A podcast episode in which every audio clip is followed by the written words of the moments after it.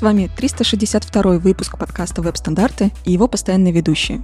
Дизайнер на CSS Юлия Мяцен, Доброжелюбный бородач Никита Дубко. И не только менеджер Алексей Симоненко. В этом подкасте мы обсуждаем главные новости фронтенда за прошедшую неделю. В этом выпуске обсудим новинки в Safari Technology Preview 166, новый HTML элемент Search, зачем он нужен, как мы его будем использовать и не поздно ли. Обсудим Focus Visible, обсудим большую тему, это нейросети. А, пришли они уже на замену фронтенд разработчикам или а, можем еще немножко поработать. Сразу обсудим и все новинки GitHub Copilot X и Adobe Firefly и все остальное с этим связано. Вспомнит Никита немножко о своих первых впечатлениях, о печатных стилях. И расскажу о том, что Матиас зовет всех обсуждать вид 5, потому что новая версия уже готовится. Ну что, начнем, я думаю, с Safari Technology Preview. 166 вышел а, буквально на днях, и нужно посмотреть. Никаких больше браузерных новостей у нас а, в этом выпуске не будет. Это, наверное, хорошо или плохо. Увы. Но обсудим Safari. Что там интересного? А, во-первых, э, кусок фич, связанных с контейнер queries, включили, потому что они уже были запилены, там только флаги поменяли. А, поработали над... Знаешь, э, добавляют, когда новые фичи целиком в, а, во, все, во все спеки, да, нужно править кучу всего. Например, нестинг оператор, да, амперсант. Вот его добавили, а теперь вот фиксят э, поддержку внутри саппорта для того, чтобы все хорошо работало. Что еще? Popover атрибут включили по умолчанию. А, тоже давно он уже был, в принципе, за флагами. Теперь он работает, и его, наверное, будут там в следующем релизе, наверняка он будет а, в релизной версии. Кстати, Popover это... Ну, я как-то э, для себя его немножко пропустил, но если я не ошибаюсь, а ты меня поправь, Никита или Юля, ты, если знаете, а, это, по-моему, просто открывашка-закрывашка, да, любых блоков. Ну, с одной стороны, да, с другой стороны, это прорыв уже.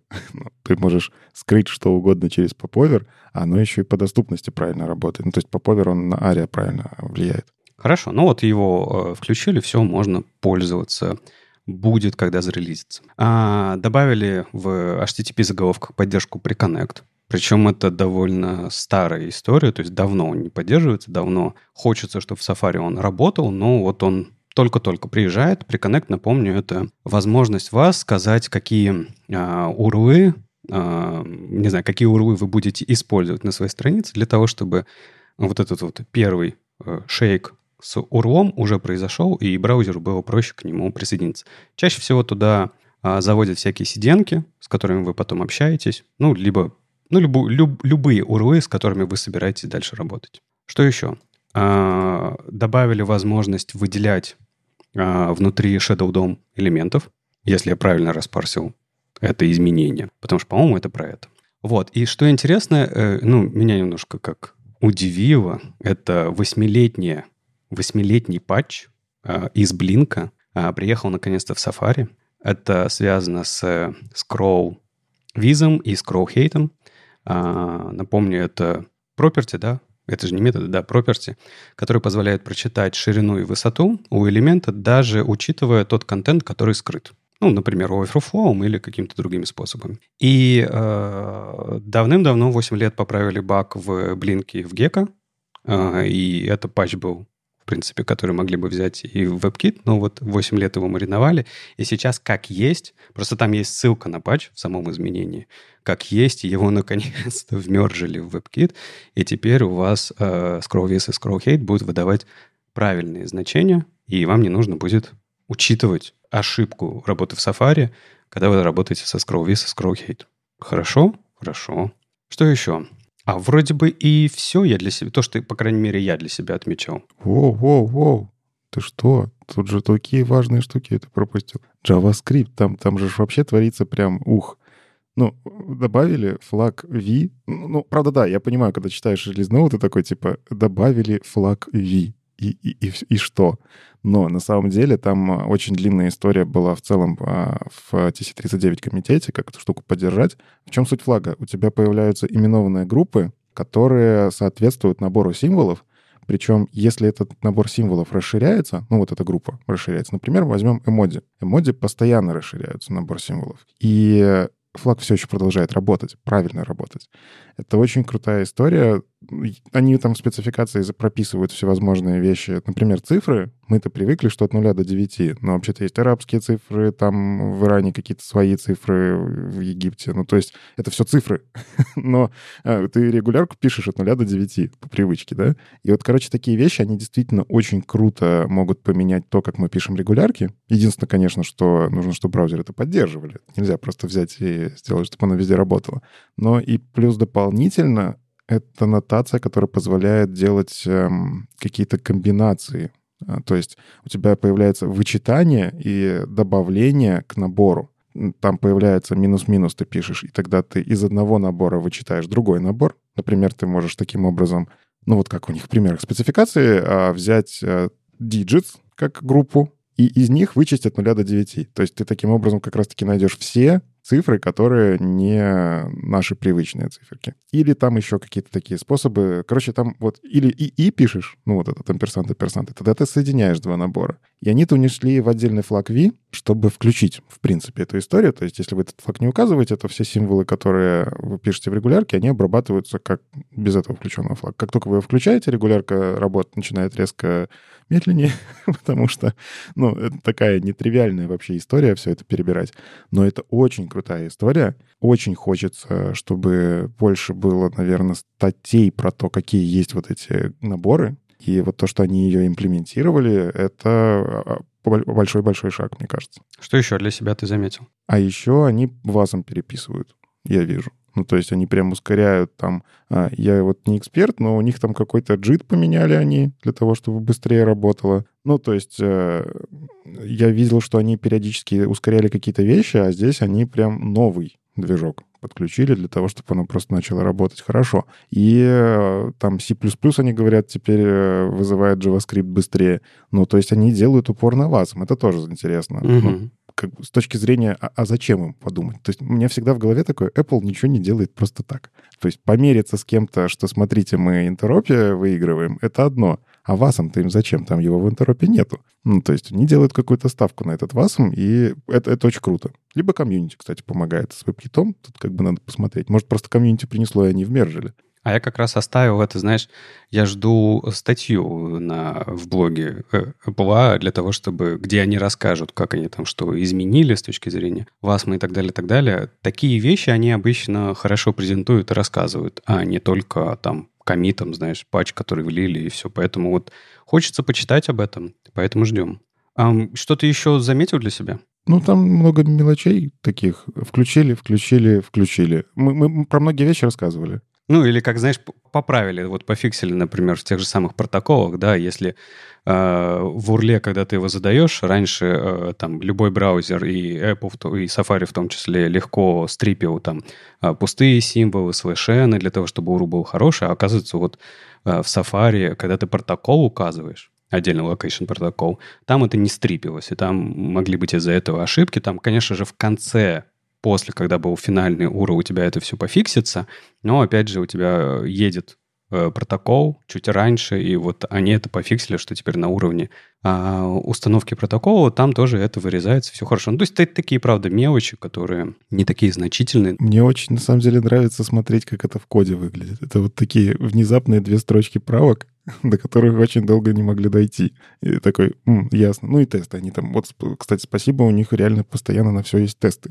Угу. Можно попытаться понять, как это должно быть. Они их постоянно дополняют, но правка реально, иногда смотришь, такой фиксит, заходишь, и действительно там символ добавился просто где-то. Ну все, пофиксили. А вообще, конечно, э, ну, новых каких-то элементов, тегов э, Safari нам не приносит, но тут э, в интернете, Никита, вроде начались разговоры о том, что новый элемент появился, Search.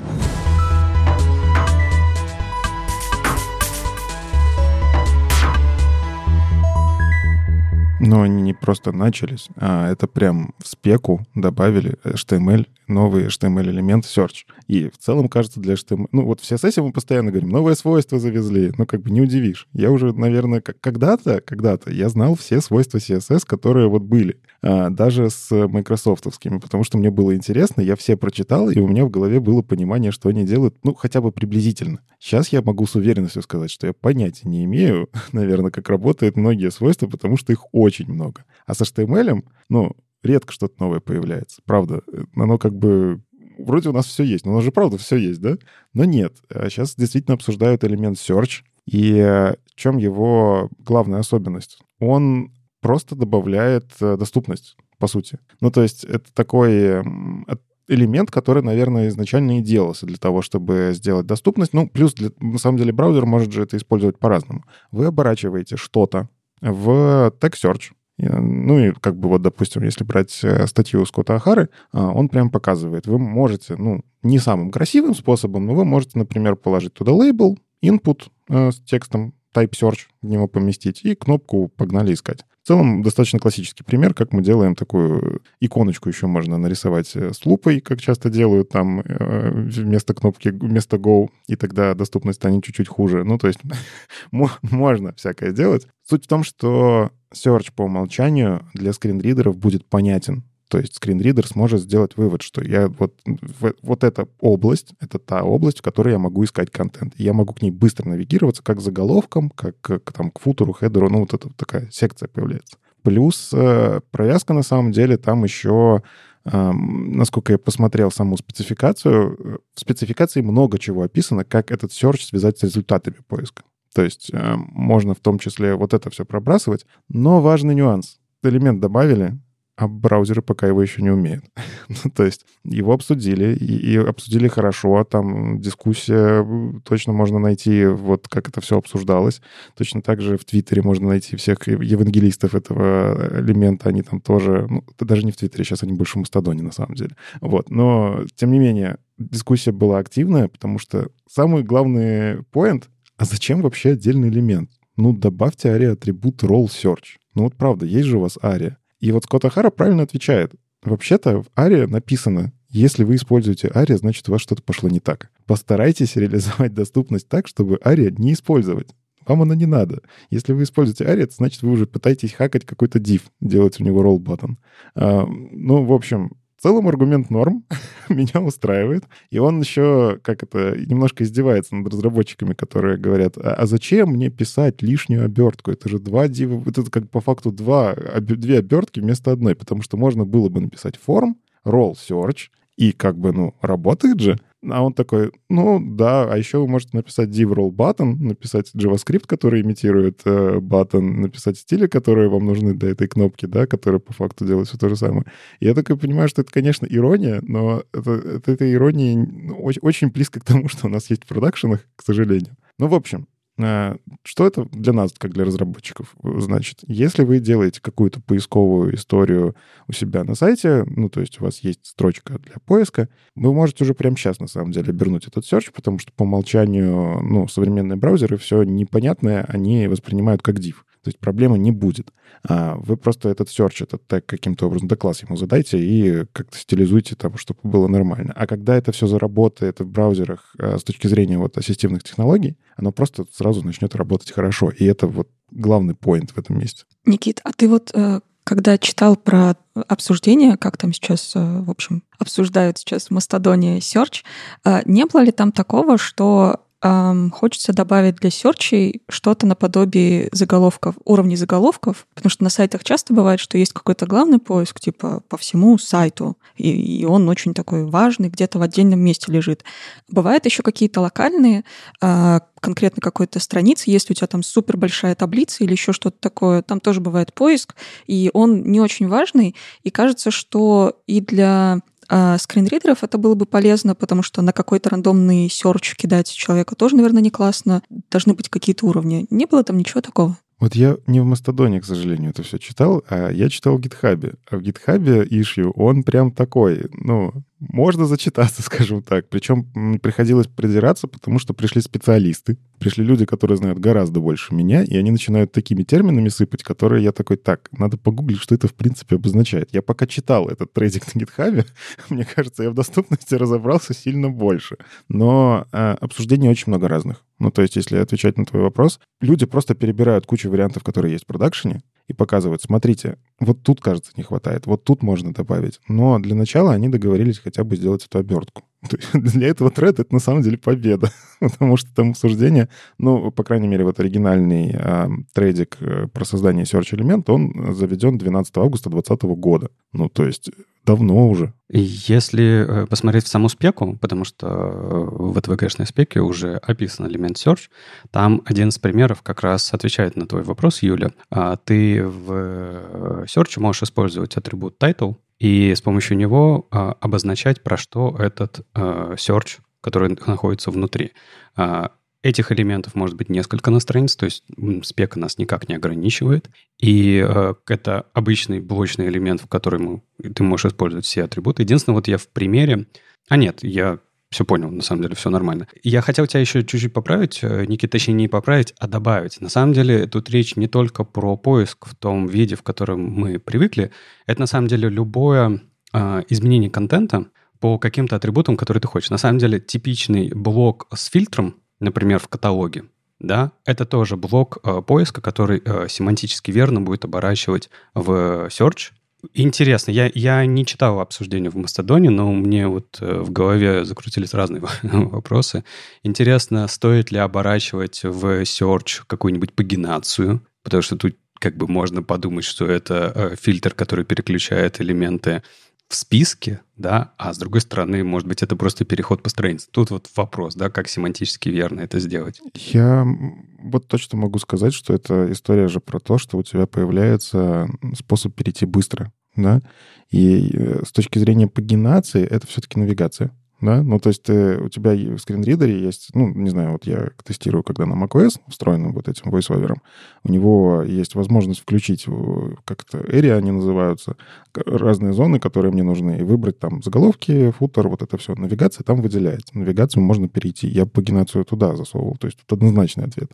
Но с точки зрения вот того, а куда это добавлять, это очень интересный ответ. Тут как бы Точнее, интересный вопрос. Э, не очень понятно. Фильтр, да, это хороший пример. Ну, то есть мы меняем фильтр, это часть поиска.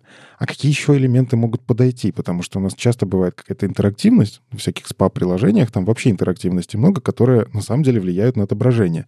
Но это вроде не поиск, да, а может и поиск. Ну, то есть Тут нужно понимать, видимо, как этим будут пользоваться. Я бы дождался, наверное, когда это внедрится в ассистивные технологии, и когда настоящие пользователи скажут, вот так, пожалуйста, делайте. Ну, то есть у нас добавился еще один элемент, с помощью которого мы можем с точки зрения семантики правильно размечать контент. Это, а, ну, круто, с одной стороны, но я хочу вам напомнить, что мы обсуждали в 359 выпуске, несколько выпусков назад, там была статья Стива Фолкнера о том, что э, скринридеры, к сожалению, э, плохо понимают все, всю вот эту вот э, вещи, которые мы при, привозим в HTML-спеку, и вот тут ощущение такое, знаешь, двоякое. С одной стороны, ну вот нужно было, да, для каждой вот э, большой роли, ария-роли, у них есть э, представление э, в виде тега в HTML, да, чтобы тебе использовать не ария-роль, а нужный тег. И э, не хватало только одного элемента, это search. Вот он добавился, и все хорошо. И как будто бы, знаешь, тут закрыли гештальт, который вот нужно было доделать просто, и все.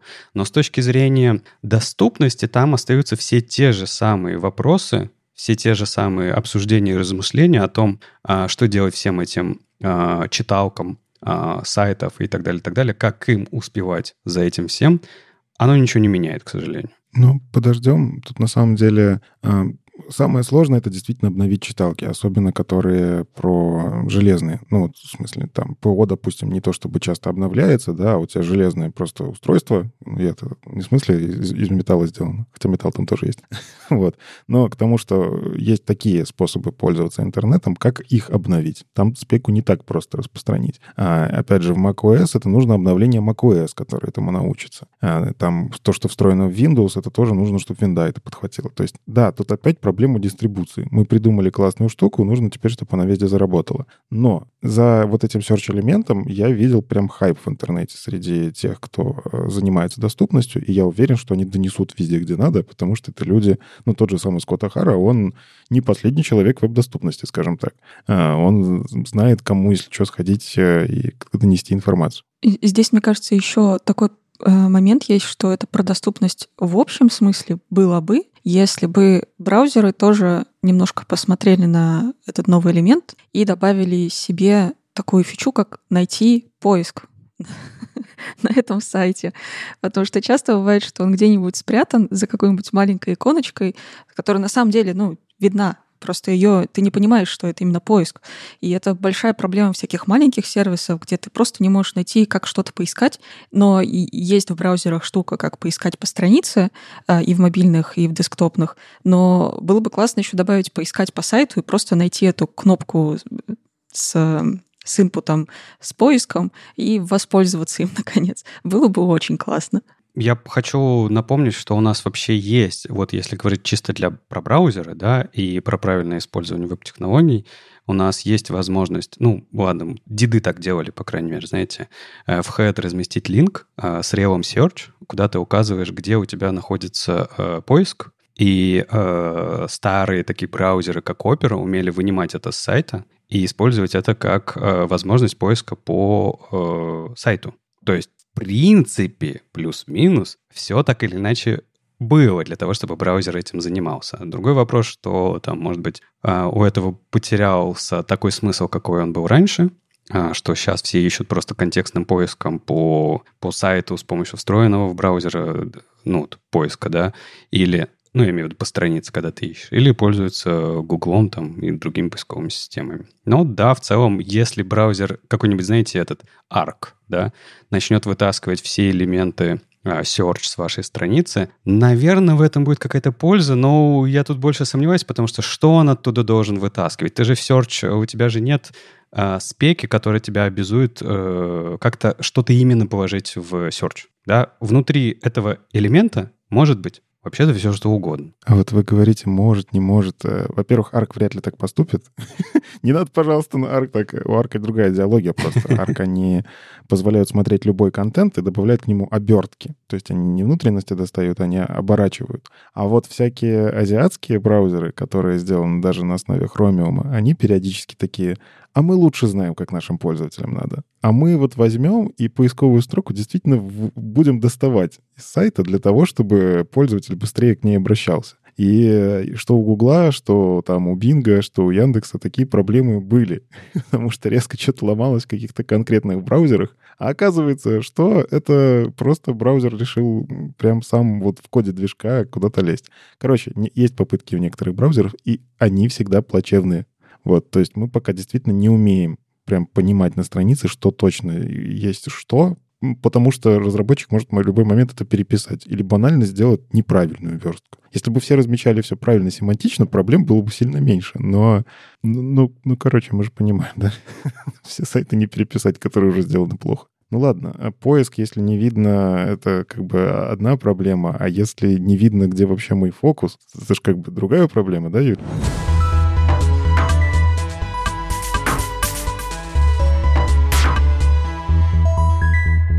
Да, и здесь две проблемы. Есть одна проблема для пользователей, что фокус — это очень полезная штука, потому что нужно понимать, где ты находишься на странице и с чем ты вообще взаимодействовать пытаешься. А вторая проблема э, дизайнерская, потому что не всегда, не для всех э, окружений, в которых находится пользователь, хочется показывать один и тот же фокус.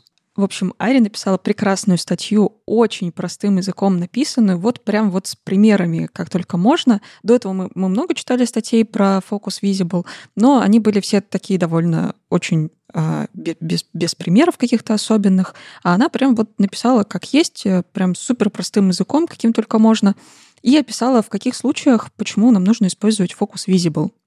И, собственно, она зашла с этой самой проблемы, что пользователям хочется видеть фокус, потому что они собственно, пытаются взаимодействовать как-то со страницей. Они пытаются взаимодействовать со страницей разными способами. Кто-то пытается клавиатурой это делать, кто-то э, с какого-то тач-интерфейса, например, с планшета, э, кто-то мышкой по старинке пытается тыкнуть в какой-то элемент интерактивный. И для всех них нужно показывать фокус потому что пользователю нужно давать какой-то фидбэк. Но этот фокус должен быть разным, потому что когда ты тыкаешь пальцем в свой планшет и когда ты пытаешься с клавиатуры перейти в этот элемент, э, это немножко разный контекст. В одном случае ты точно понимаешь, где находится эта кнопка, в которую ты тычешь с планшета, и тебе не нужен слишком большой какой-то фокус.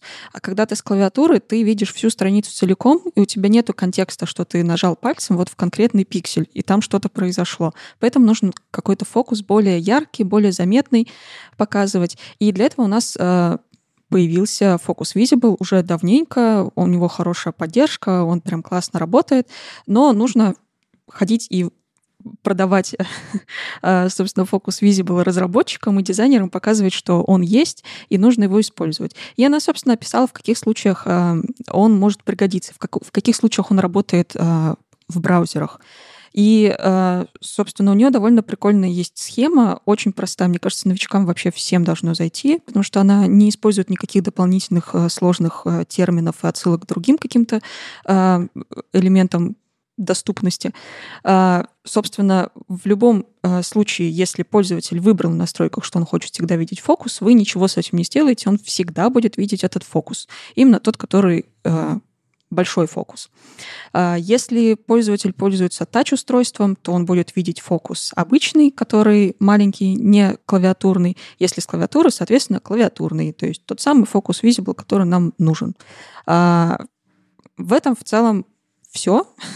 Супер логичная мысль, которая из этого вытекает. А, когда нужно показывать фокус visible, он показывается. Когда не нужно, тогда не показывается. Но самое главное, чтобы он показывался, нужно его написать в CSS, что он у вас есть. И нужно написать разные фокусы для клавиатуры и для всех остальных способов взаимодействия с а, интерактивными элементами. А, для этого нужно просто учитывать в дизайне, что у вас есть большой фокус и маленький фокус. Я, например, довольно часто пыталась сделать для вот клавиатурных фокусов э, какие-то анимации дополнительные, потому что анимация лучше всего э, акцентирует внимание пользователя, если там, э, как, например, у последней версии материала есть такой э, фейт, разъезжающийся на фоне, помимо фокуса, он хорошо акцентирует внимание на том, что сейчас происходит на странице. Вот, например, можно такие штуки добавлять. И в таком случае будет, будет большая разница для пользователей в зависимости, в зависимости от того, каким устройством они пользуются, что довольно прикольно срабатывает на доступности и на дизайне. Вот, ребят, что вы думаете? Вы хоть раз пользовались, пользовались Focus Visible и вообще разные фокусы делали или всегда стандартный, как есть? Ой, ну фокусы разные точно происход... приходилось делать. А, кстати, чаще всего ровно потому, что дизайнер говорит нет, стандартный, фу. А еще, когда я нажимаю... Почему, когда я нажимаю мышкой, у меня там это подсвечивается? Это же тоже фу. А, и на самом деле где-то я все-таки Focus Visible точно добавлял в коде, который в продакшене. То есть вот прям он подошел, потому что это недавно было, и в целом поддержка у него, как ты сказал, мы давно уже обсуждаем этот Focus Visible. Поддержка у него замечательная. Если вы вдруг боитесь использовать Focus Visible, кстати, у него в статье э, у Иры есть прям вот просто снипет, который просто будет работать. Мне больше всего нравится. Ну, то есть если Focus Visible браузер не умеет, применится стиль для фокуса. Ничего страшного. Ну, то есть он, он сработает. А если он э, умеет, то сработает нод, внутри которого работает Focus Visible, вы отменяете. То есть она сначала задает стили всегда для фокуса Focus Visible, и потом отменяет для тех браузеров, которые умеют Focus Visible. Короче, прикольно сделанная история. Э, я вот этот снипет себе прям сохранил. Он, он, он классный. Но а, с Focus Visible э, самая большая проблема это была какая? Непонятно, когда он применяется. Ну, то есть я спеку читал. спека написана умными вот этими э, людьми, которые умеют красивые термины и линковочки всякие делать. А, но она была непонятна. А вот мне больше всего понравилась здесь диаграммка, которая четко говорит, вот сюда смотри, этот пункт сработал, все, Focus Visible будет работать. Вот этот пункт сработал, будет работать Focus Visible. Все во всех остальных случаях не будет. И, по-моему, это вот э, потрясающе. Да, и самое прикольное, даже не то, что э, просто есть схемка, но на каждый пункт в этой схемке есть демка, которую можно реально пощупать. Ну, то есть ты запускаешь эту демку и можешь с разных устройств пощупать и посмотреть, как оно отработает. Э, очень вообще удобная, классная штука. Примерно как а, Джош Камю делает со своими статьями. Здесь, конечно, чуть попроще, но примерно вот такой уровень. Леша, а вот я знаю, что у вас же там на курсах тоже доступность всякая есть. Вы уже Focus Visible обучаете? А мне кажется, да. То есть в тех примерах, где он э, необходим, мне кажется, да. А то, что мы про э, Outline, да, то есть про стилизацию Outline говорим, по-моему, чуть ли не с самого начала, так это, это так, и это большая проблема вот э, найти, как это, найти общий язык с дизайнером, которому это очень не нравится, найти язык с а, бизнесом, который, ну, когда заказы, да, приходят к тебе как к фронтендеру, сделай мне там вот то-то и то-то. А приходит заказчик и говорит, а вот мне не нравится вот эта синяя обертка вокруг ссылки или еще что-то, убери ее. И вот потом идут вот эти outline and none делают, и за что по рукам нужно бить. Focus Visible — хорошая штука, которую уже стоит применять. Ты правильно сказал, что она давно уже доступна в браузерах, поэтому здесь все правильно. Я вокруг себя вижу, что очень многие даже не, не думают про него. Но это вот есть такая, как-то, я не знаю, статичность фронтендеров какая-то, что ли. Инертность это да, что вот у тебя есть способ, который уже работает. Я ему научился, я к нему пришел через боль, через общение с заказчиками. Все, я буду его использовать, и, и больше меня это не трогайте. А тут какой-то Focus Visible завезли, как он работает, непонятно, а надо ли он... В общем, все, кто нас слушает и как-то работал с фокусами, э, ну, не в смысле с фокусами магическими, а вот с, с этими самыми. Focus Visible посмотрите статью Иры и вот просто начните его применять.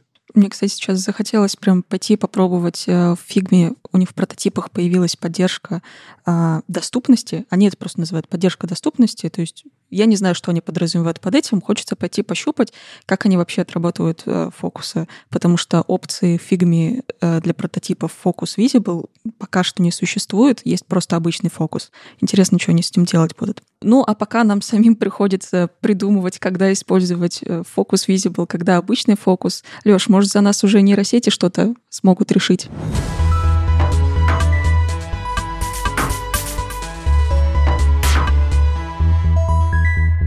Ну, это, наверное, такая большие-большие хотел сказать большая новость, но тут на самом деле несколько прям больших новостей. На этой неделе было. Э, начнем с того, что показал GitHub. GitHub показал свое, свое видение инструментов следующего поколения для разработчиков, разработанных с помощью AI. Э, GitHub Copilot X — это на самом деле набор из инструментов, и э, вся суть сводится к тому, что GitHub хочет, чтобы вы писали свой код быстрее, находили информацию быстрее, чтобы у вас прям вся разработка шла быстрее, качественнее, вот эти вот все дела. А надеюсь, что там каждый из слушателей уже когда-либо хоть чуть-чуть попробовал GitHub Copilot, потому что а, сколько инструменту? Два года, да, по-моему, уже? Ну, если говорить про бетку, да, Closed. Ну, где-то так, да. Вот, и, по-моему, он уже вошел в такой, а, в привычный обиход а, программирования, потому что удобно за, за тебя дописывает, показывает тебе кусочки кода и так далее, так далее. Недавно они его улучшили, да, там модель поменяли, и он стал еще больше, еще точнее предлагать вам варианты, которые вам лучше всего подойдут. Что показали? А, во-первых, все это находится пока что в Technical Preview, можно подписаться в wait-листы а, на разные продукты. Первое, что это прокачанный Copilot, а, в него добавили прямо в VS Code, добавили чат. По-моему, прекрасная идея. Вот я, ну, представьте чат GPT, да, только внутри у вас в VS Code, и э, моделька немножко ну, не та, которая в чат GPT используется, а натренированная на ответы кода. То есть э, вы можете спросить его там, напомни мне, как, не знаю, что этот метод делает, расскажи мне, э, что происходит в этом участке кода, не знаю, допиши за меня что-то, напомни мне там атрибуты, туда-сюда. Вот, то есть вы там можете общаться с своим ассистентом, умным ассистентом о вашем коде по-моему, прекрасно. А, помните, несколько лет назад, когда только появились чат-боты, ну, такие очень простенькие, стало очень модным во все прилажки добавлять э, чаты, угу. и либо интерфейс, имитирующий чат с э, каким-то ботом, либо прям настоящих ботов, таких очень глупеньких. И они дико бесили, потому что они были абсолютно бесполезными, и они не очень вписывались в, в твой флоу работы с этой прилажкой, потому что они, ну, везде подряд вообще были и в доставке еды, и в обычных каких-то э, а-ля помидорки прилажках. И вроде мы от них только-только отошли, а тут GitHub приходит такой, типа, а у нас в VS Code, в котором в целом все понятно и логично, будет чат. Живите с этим. Да, но он, он же совсем... Это другое, Юля.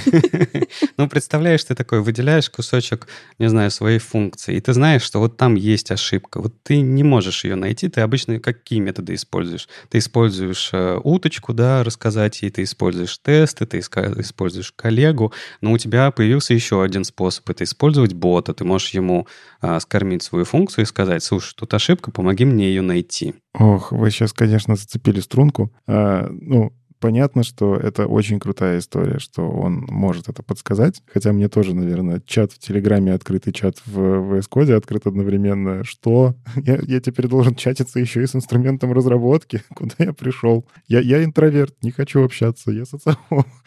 Тут с роботами говорить надо. Тут же история какая? Ну, у них, если что, в анонсе написано, что это случилось благодаря чат GPT-4. То есть, э, по факту, Microsoft очень классно активы объединяет, в которые вкладывается. А чат GPT-4 же позволяет э, плагины подключать к себе. И вот, видимо, они соединили вот этот плагин, который умеет код, э, с кодом работать, потому что чат GPT-3 с кодом работал, ну, довольно посредственно, мемов много ходило.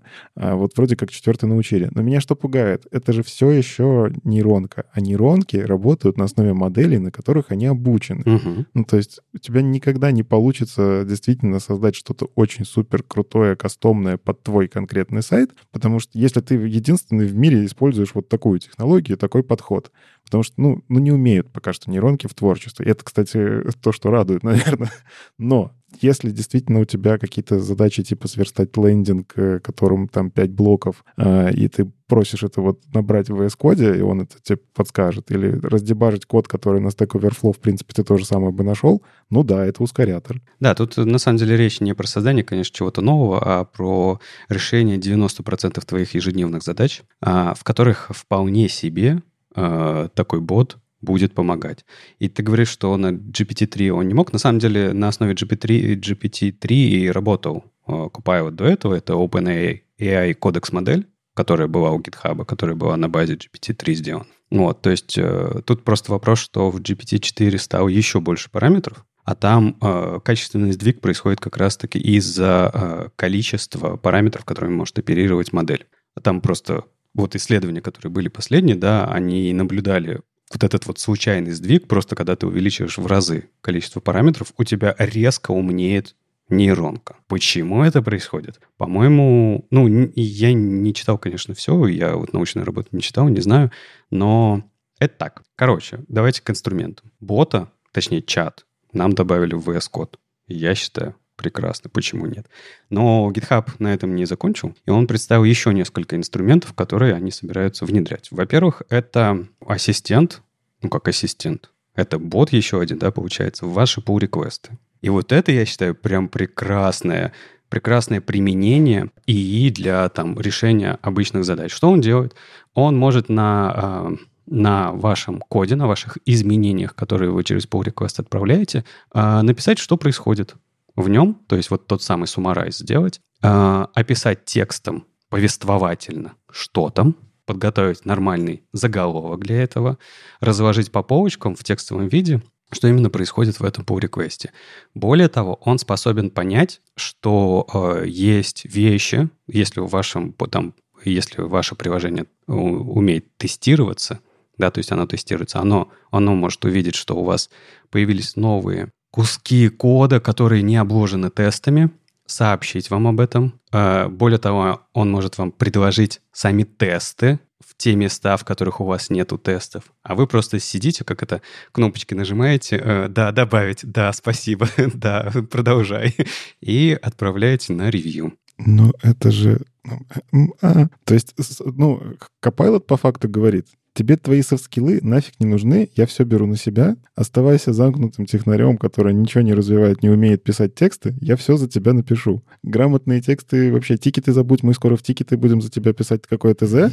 А вообще в целом можно будет сделать бота, который сам э, ставит ТЗ, добавляет, дает другому роботу этот ТЗ почитать, э, собрать на его основе интерфейс. Робот-тестировщик приходит, это все тестирует, и еще робот, который это все выкладывает в продакшн. Я просто хочу напомнить, что он не делает за тебя э, стопроцентно эту работу, он тебе предлагает вариант. И, конечно, это э, просто фундамент, который ты должен прочитать. Э, я бы никогда результат нейронки не отправлял бы как есть. Ты должен его прочитать, поправить, пофиксить, понять, ничего ли не забыто. Но у меня есть ощущение, что он опишет гораздо лучше уже сейчас то, что происходит в твоем коде, чем ты сам. Это правда. И это вот как раз пугает, что я, я тупею. Ну, понимаешь, помнишь же проблему с такой Overflow, да? Да. Ну, типа, ты, если у тебя есть самый залайканный ответ, и в нем ошибка, то он будет во всех проектах. Здесь та же история. Если он обучен на каком-то датасете, в котором есть глобальная ошибка, он будет везде предлагать э, вот эту ошибку вставить. А я что, разве буду проверять? Я на Stack Overflow никогда не проверял, а тут же искусственный интеллект. У тебя же тесты есть. Так он и тест напишет на то, что это, эта ошибка должна быть. С ошибкой, да? ну, в конце концов, у тебя бизнес-приложение упадет в проде, ну. Ну, это найдут поздно.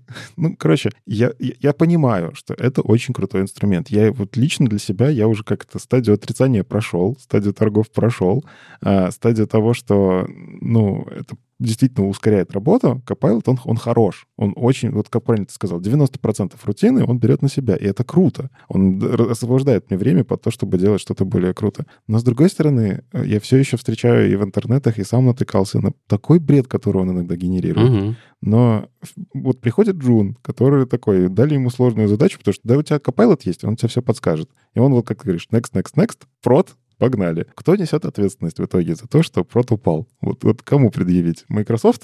А кто сейчас несет? Вот н- непонятно. Ну, кто мерджит? А, ну тоже вариант. А если мержить будет бот? Ну, это уже твое решение. Это ж кто его поставил мерджить все pull request? Тимлит какой-то. Вопрос к лиду. Ну, ладно. Я, я Терминатора насмотрелся просто. Мне вот больше нравится фича, которая есть в Notion, которой я постоянно сейчас пользуюсь, потому что она просто бомбическая.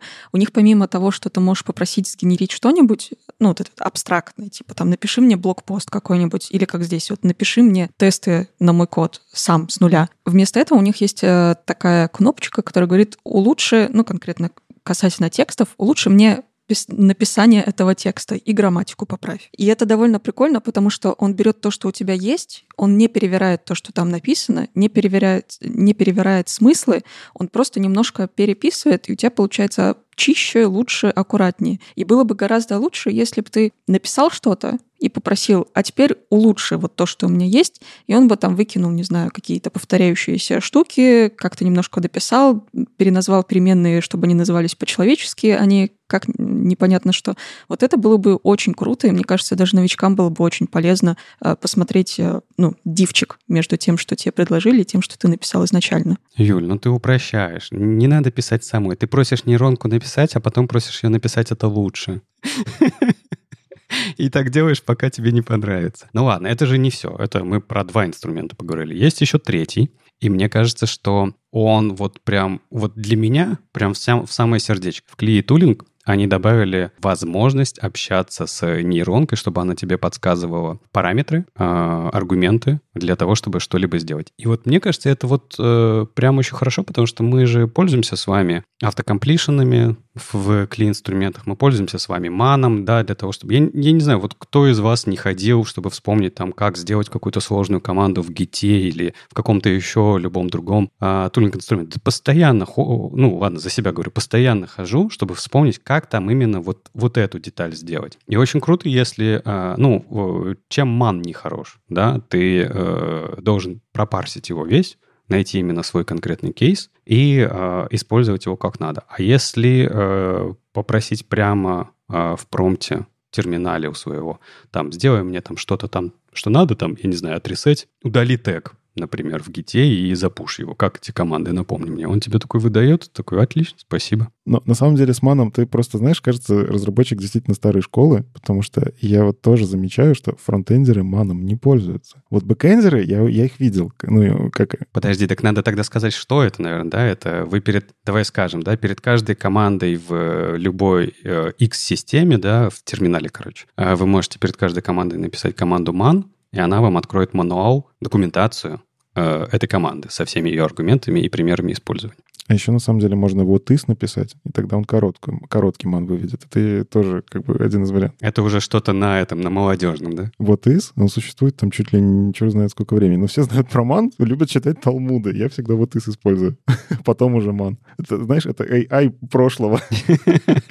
Когда кто-то за тебя уже сделал короткое описание. Хорошо. Э, на этом не все. Вы думали, что все? А нет. Что GitHub еще сделал? Они показали свой вариант поиска, ну не поиска, а общения с документацией. Они хотят запустить отдельный сайт, не знаю как, ну давайте предположим docs.github.com, я не знаю, какой будет в итоге. А, называют это GitHub Docs. а, или Copilot Docs, как-то так. Это сайт, где у вас будет промпт, а, вы можете написать там «Расскажи мне, почему тег search очень важен для интернета или для веб-разработки». И он пойдет, э, у него в датасете э, вся документация сейчас, по-моему, это MDN, это документация React, надеюсь, новая, про которую мы говорили в предыдущих выпусках, и документация Azure Docs, по-моему, да?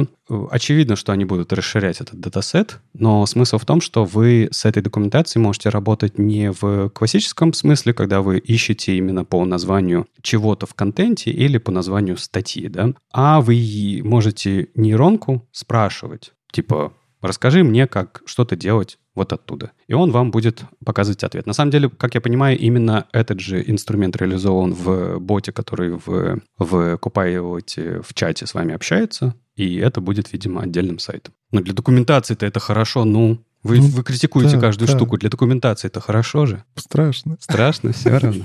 Ну ладно. Хочешь, я тебе расскажу самое крутое, что они сделали? Ну давай. Copilot Voice. Возможность голосовыми командами программировать. Какой ужас. Не, ну это... А что слово? Подожди, вот это не самое крутое, что они сделали. Не, ну это самое крутое с точки зрения футуризма. Ты же видел эти фильмы. Стоит там какой-нибудь Том Круз перед вот своим голографическим экраном, и он как бы голосом говорит, сделай мне то-то, то-то, и там тебе бот какой-то пишет, код, код, пишет, пишет. Подожди, там самое важное — руками махать. И чтобы оно еще разлеталось по комнате вот так вот в разные стороны. Если спецэффектов нет, то это не футуризм. Не, ну это впереди.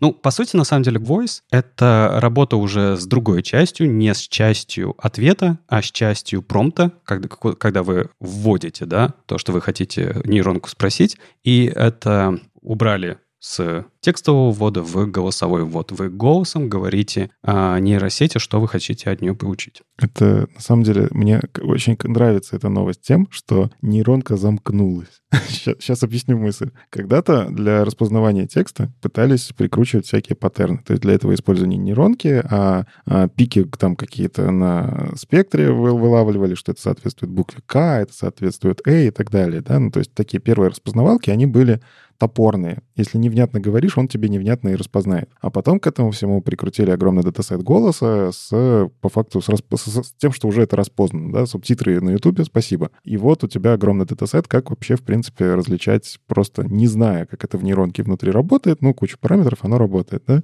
И вот это, по факту распознавания голоса, это одни из первых нейронок. Картинки и голос были. А сейчас мы сделали очень крутую, там вот этот виток, э, у нас появились э, чат GPT, которые умеют генерировать на основе знаний со всего мира там что-то, и мы прикрутили к этому нейронку, которая умеет распознавать голос. Ну ладно, это я рассказал про одну новость на этой неделе. А я вначале сказал, что у нас их прям несколько, потому что Adobe тоже решила залететь в, в этот поезд и тоже решила сказать, что а, ну, мы тоже можем помочь. А, Юль, чем они нам помогут?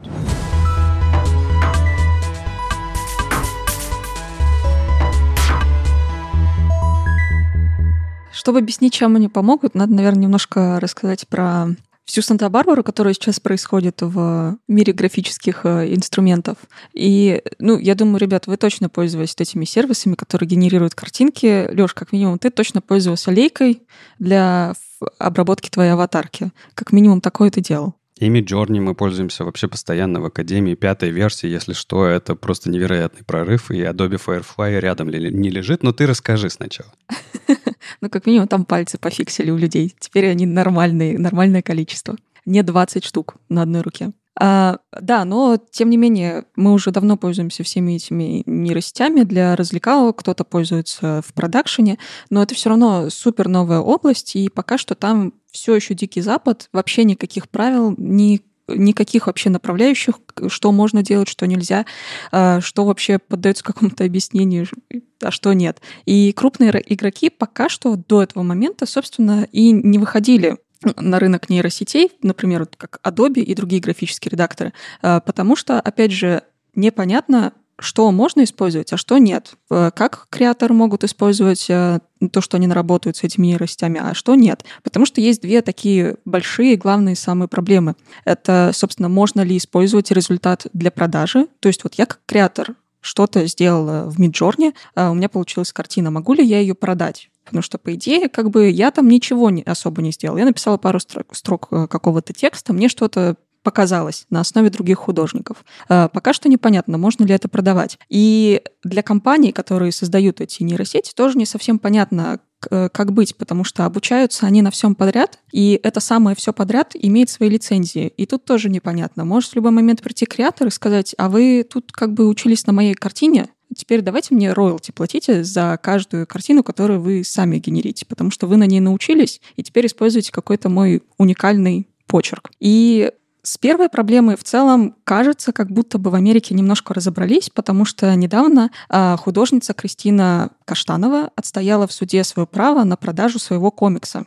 Она создала комикс, написала какой-то сюжет, там какой-то постапокалипсис, и она, собственно, просила нейросети рисовать картинки для этих комиксов. У нее очень классно получилось, потому что они все действительно там сюжет есть, персонаж один и тот же гуляет из картинки в картинку. И э, до этого ей пытались запретить продавать этот комикс, потому что он сделан с помощью нейросетей. Но вот она все-таки смогла в суде доказать, что создать картинку с помощью нейросети — это тоже как бы работа. И это тоже что-то, за что могут платить деньги. Соответственно, с первой проблемой мы разобрались. А, креаторы могут получать деньги как минимум в Америке за то, что они что-то на натворили вместе с нейросетями. Но вторая все еще проблема есть. Что делать компаниям? И вот, э, например, Adobe решили прийти в эту область, пока эта ниша еще не занята, потому что у Adobe есть свой сток если вы не знали, у них есть сток с картинками, куда креаторы могут сами заливать картинки. А, часть из этих картинок, они очищены от лицензии, часть из них нет. А, у части из них уже просроченные лицензии. И Adobe, собственно, что делают? Они берут все эти картинки, которые есть у них, то есть креатор подписал с ними лицензионное соглашение. Он согласился с тем, что Adobe может делать с этими картинками все, что хочет в рамках лицензий. Пофильтровал эти картинки на те, которые очищены лицензией, и те, которые пока еще как-то поддаются каким-то правилам. И вот на тех очищенных он и учится. То есть, по факту, это сейчас первая нейросеть, которая легальная Наверное, так можно сказать. То есть ей в целом не могут предъявить креаторы, что на их работах нелегально обучаются нейросети. Поэтому в целом Adobe сейчас вроде как первая большая такая компания, которая целом чисто это все делает. Знаешь, мне кажется, все-таки какая тут история. Они же могут... Нейросеть само по себе в любом случае легальная. Это просто набор э, обработки датасета. А вот собрать легальный датасет пока что действительно почти ни у кого не получалось, потому что у тебя есть открытые вот эти датасеты, которые там Google использует для обучения, но они, мы знаем, там расово и как-то... И, и, и те еще сексисты, эти нейросетки, которые используют эти датасеты, потому что датасет был собран не очень корректно, да? И вот то, что мы говорим сейчас про Midjourney, он точно так же. Он просто использует датасет, который Откуда он взялся, ты правильно говоришь, непонятно. Но сама по себе нейронка, она... Ей же пофиг, какой ей датасет скормят. Но она просто выдает тебе результаты, чего она с датасета возьмет. И вот собрать прям легальный датасет большой, я не представляю, какая там колоссальная работа была людей, которые сидели, пересматривали лицензии на каждую картинку, а это ж это делала не нейронка. это сидели люди, которые... Вот это да, это нет, это вот может быть, давайте отложим в другой ящичек. Это колоссальная человеческая работа, чтобы это все разметить. Это э, респект Adobe, что они это сделали. Да, и, собственно, поэтому они могут э, продавать этот э, Firefly вместе с подпиской и получать много денежек, в отличие от всех остальных нейронок, которые сейчас есть. И а, другие сервисы в целом тоже пытаются с этим как-то бороться. А, всякие типа ArtStation и DeviantArt, они дают галочку, где могут креаторы сказать, не хочу, чтобы мои работы использовались для обучения нейросетей.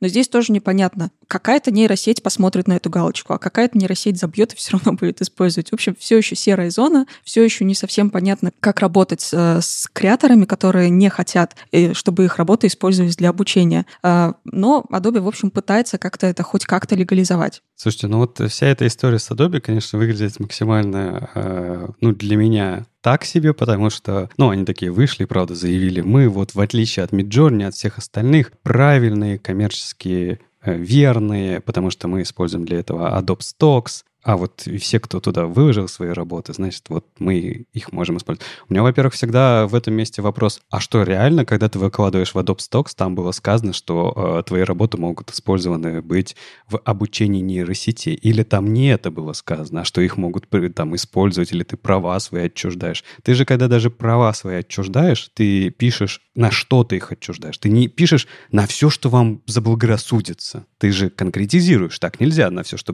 заблагорассудится. И типа, у меня еще большой вопрос, насколько там это все юридически верно, потому что это же только-только случилось. А еще, например, никто не пошел, не изучил это и не сказал, а вы не офигели ли? Вот, может быть, у них все хорошо. Но вся эта ситуация у меня выгля... Э, напоминает, знаешь, а, времена, не помню, сколько лет давности им было, но помнишь, когда мы в соцсети, соцсети ходили и писали там сообщения, я запрещаю соцсети использовать мой контент, который я публикую в этой соцсети. Вот это сейчас звучит примерно так. Я запрещаю использовать мои работы, которые я рисую в редакторе Adobe, компании Adobe. Все, точка. На самом деле прецедент-то очень интересный. А, юристы у Adobe точно хорошие, потому что у них там, ну, это корпорация, которая собрала юридический отдел, который их защищает везде, где только можно, и более того, лоббирует их интересы, где только можно. Это очень крутые юристы. И я почти уверен, что, ну, не доколебаться будет до этой истории. Да, наверняка, да. Да, там очень хитро будет так описано, что, да, я от, отчудил вообще и на нейронки, и там, если вы 3D-голограмму будете из этого делать, вы, да, все, я даю вам на это право. На самом деле, я действительно верю, что у них есть пункт про нейросети, и очень давно, потому что это не первый инструмент у Adobe, который работает с нейросетями. Это правда. И сейчас э, в Photoshop есть части и в Illustrator, и в других по отдельности продуктах. У них есть такие штуки. Э, и вот с графическими, если конкретно э, какими-то произведениями в общем, если о них говорить, то в фотошопе уже очень давно есть э, набор, прям такая пачка огромная разных инструментов, которые тебе помогут э, дорисовать небо, сменить погоду или еще что-то такое.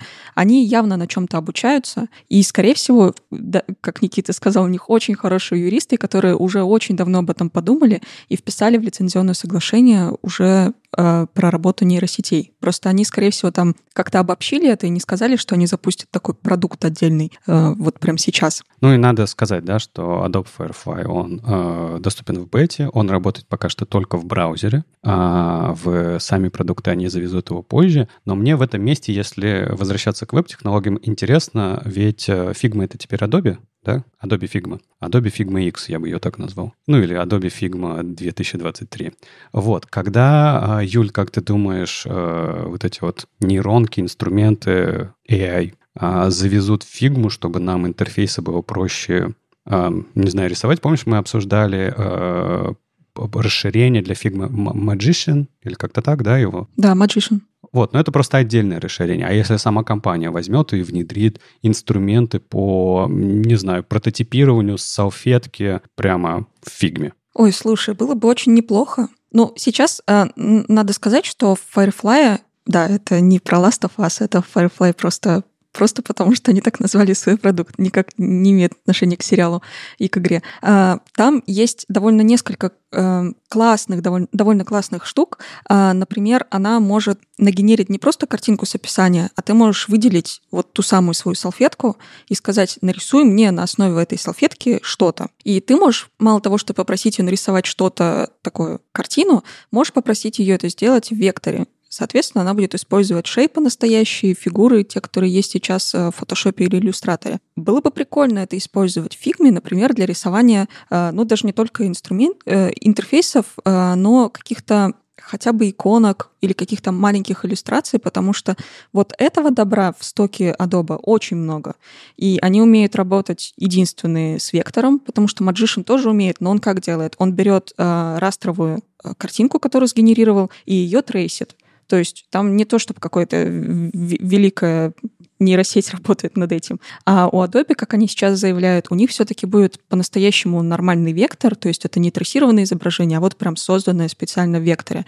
И вот это в фигме был бы прям очень классно. С интерфейсами я немножко сомневаюсь, что у них получится, потому что непонятно, на чем они будут опять же учиться. У них в стоке такого нету. А есть у Figma, у Figma есть комьюнити, но комьюнити пока что там не было ничего сказано про то, что это может использоваться как-то для обучения нейросетей внутри Figma, а, так что здесь пока под вопросом. Но мы же не забываем, да, то, что Никит сказал, у Adobe очень хорошие юристы. Но, знаете, по поводу юристов, я вот, правда, мне сейчас кажется, самая важная история, что здесь вот здесь происходит, это законодательно устаканивается, а что же вообще эти результаты из себя представляют. Потому что это самая большая проблема была с тех пор, как, в принципе, нейронки начали что-то генерить, там чуть ли не с самого начала. Вот ты используешь стиль Ван Гога для картинки, а это вот кому принадлежит результат-то? Ван Гогу уже как будто роялти не заплатишь. Вот, датасет как будто бы использует еще кучу всего. И, ну, опять же, если говорить там про Европу и США, у них очень сильно это влияет судебная система, на то, какие законы в итоге устаканиваются. И вот то, что Юля сказала, что человек смог комиксы свои защитить, это значит, что судебный прецедент-то уже был, и значит, на него будут опираться другие суды, в случае чего. А это значит, что это рано или поздно превратится в закон, что это принадлежит... Вот в авторском праве прямо пропишут какое-то исключение, связанное с нейронками. А, и я на самом деле жду судов. Вот в ближайшее время, я думаю, вот с развитием э, всяких э, Firefly, э, Copilot э, и ChatGPT, я жду судов, которые вот прям четко долго будут бодаться там компании между собой и еще что-нибудь будет происходить, и владельцы датасетов, исходных данных для датасетов, да, и вот как там все произойдет, так оно дальше законодательно-то, скорее всего, и будет. Ну, знаешь, если с картинками все на поверхности, то с кодом то все еще сложнее. У нас же до сих пор есть рядом корпорации, которые очень а, бережно охраняют свое корпоративное имущество. Помнишь, да, и Oracle такую компанию, которая возьмет и придет и за твою функцию, которую ты у себя в open source проекте написал, а, которая, оказывается, была э, первой написана у них, вот террас. И как бы нельзя ее использовать. А вот тебе Copilot это принесет, этот код, этот э, исходник. Кто как бы несет ответственность за это? Кто будет оплачивать счета Oracle? Ну, поэтому Яндекс все выложил в open source, да? Кстати, э, с чат GPT же как-то научились понимать, э, написано это было с помощью чат GPT или человек своими ручками написал этот текст? Там отдельная нейронка была. Да, да, да. да. Нейронка, которая договорилась с этой нейронкой, чтобы они друг другу... Да, да, да. да. А, нужна будет потом еще третья, чтобы третья сторона тоже дала оценку какую-то, и у них будет сговор нейронок. Восстание машин. Нужен нейронный судья. Нужен судья, который будет э, судить нейронок, и он должен быть сам нейронкой. И будет нейронная мантия. А, в общем, для кода, для Copilot, кажется, тоже нужна такая нейронка, потому что, ну вот ты берешь человека на собеседование, например, спраш... спрашиваешь какие-то вещи, или там даешь тестовое, а он пошел в Copilot и такой, ну, реши мне пожалуйста, задание. И вот как ты, кого ты на работу берешь? Ты берешь Copilot на работу или человека, который попросил Copilot поработать? А ты копируешь этот код чат GPT и спрашиваешь, а этот код написал Copilot или человек сам? Во-первых, чтобы, вы, как, чтобы мы с вами немножко посмеялись. Э, не то чтобы мы мало смеемся, а, но уже появились вакансии промпт-инженеров, чтобы вы понимали. Вот. Ну, это к вопросу того, что кого мы берем на работу. Промпт-инженера мы берем на работу. Объясни, что такое промпт. Может, ну, у нас все-таки слушают люди, которые не пользовались. А, промпт это, — это, ну, строка ввода для нейронки. Вообще, напомню вам, да, нейронка, вот чат GPT — это что? Это очень сильно развесистый T9. Это штука, которая умеет, э, зная, какое было предыдущее слово, подсказывает тебе следующее слово. Но только это все очень разрослось в гигантскую модель, усложнилось и так далее, и так далее. И, по сути, это штука, которая, которой ты даешь контекст, а она тебе его завершает. И промпт — это как раз-таки штука, в которой ты вводишь этот контекст для нейронки. То есть ты говоришь «А», а она тебе «Б». Иногда «А» — это длинное предложение из нескольких, несколько абзацев текста. И она тебе выдает После этого следующий текст, который, на ее взгляд, лучше всего закончит то, что ты начал. Вот это промпт, куда ты это все вводишь. И э, чтобы как нейронка лучше всего отвечала, нужно еще уметь правильно э, сформулировать запрос для этого промпта. Поэтому появляются позиции промпт-инженеров.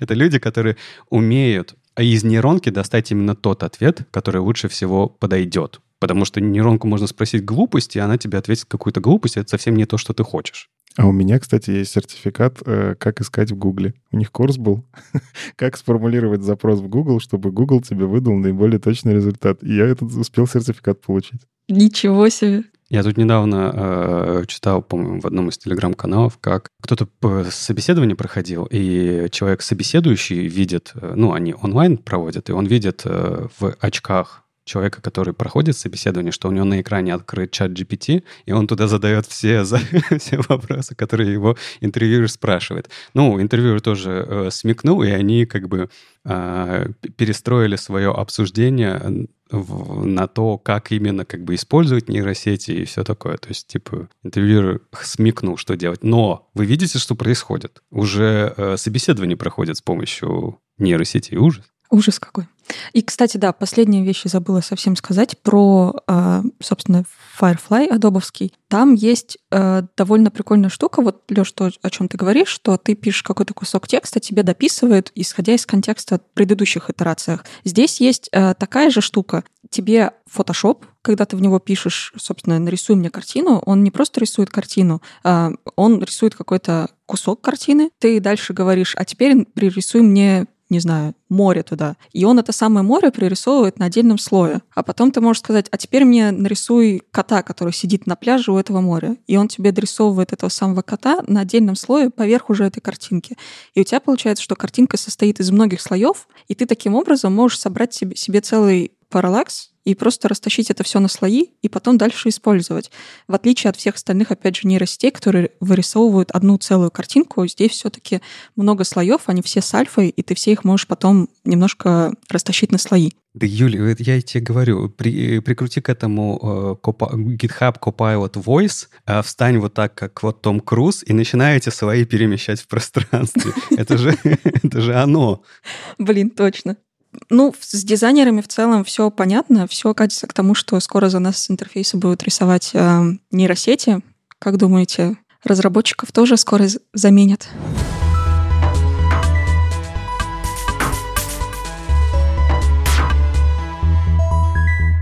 Ну, тут, да, как раз статья об этом вышла у Джоша Ками. Он ее заглавил очень так по анимешному The End of the Frontend Development. Ну, это кто Евангелион смотрел.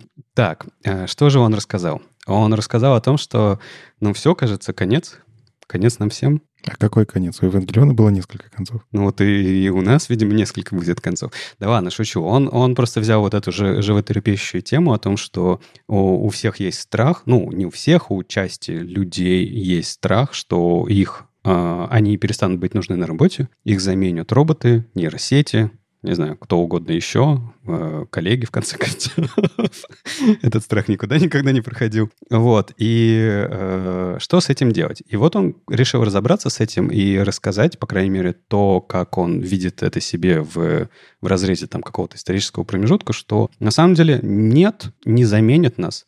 Да, э, тулинг улучшается, укрепляется, и все очень сильно обсуждают его. Э, и правда, э, мы с помощью там для того, чтобы делать какие-то простые задачи, тебе не обязательно нужен для этого разработчик, ты можешь их сделать проще. Но он вспоминает историю о том, что э, вообще-то, когда появлялись первые графические редакторы по созданию сайтов, да, это вот FrontPage, э, Dreamweaver и так далее, и так далее, там был точно такой же вопрос. Придет ли смерть веб-разработчикам, потому что зачем нужен веб-разработчик, если ты можешь в интерфейсе все натыкать? Потом пришла тильда, был точно такой же вопрос. И на эти вопросы я отвечал своим студентам уже в HTML Академии, которые приходили постоянно спрашивают, ну вот же, no-code, все, теперь как бы нашу работу заберут. Но как бы по-прежнему не забрали. Сейчас следующий этап — это нейросети, потому что а, всех очень стригерил пример, э, который был при анонсе GPT-4. Там показали, как э, нарисовали на салфетке интерфейс,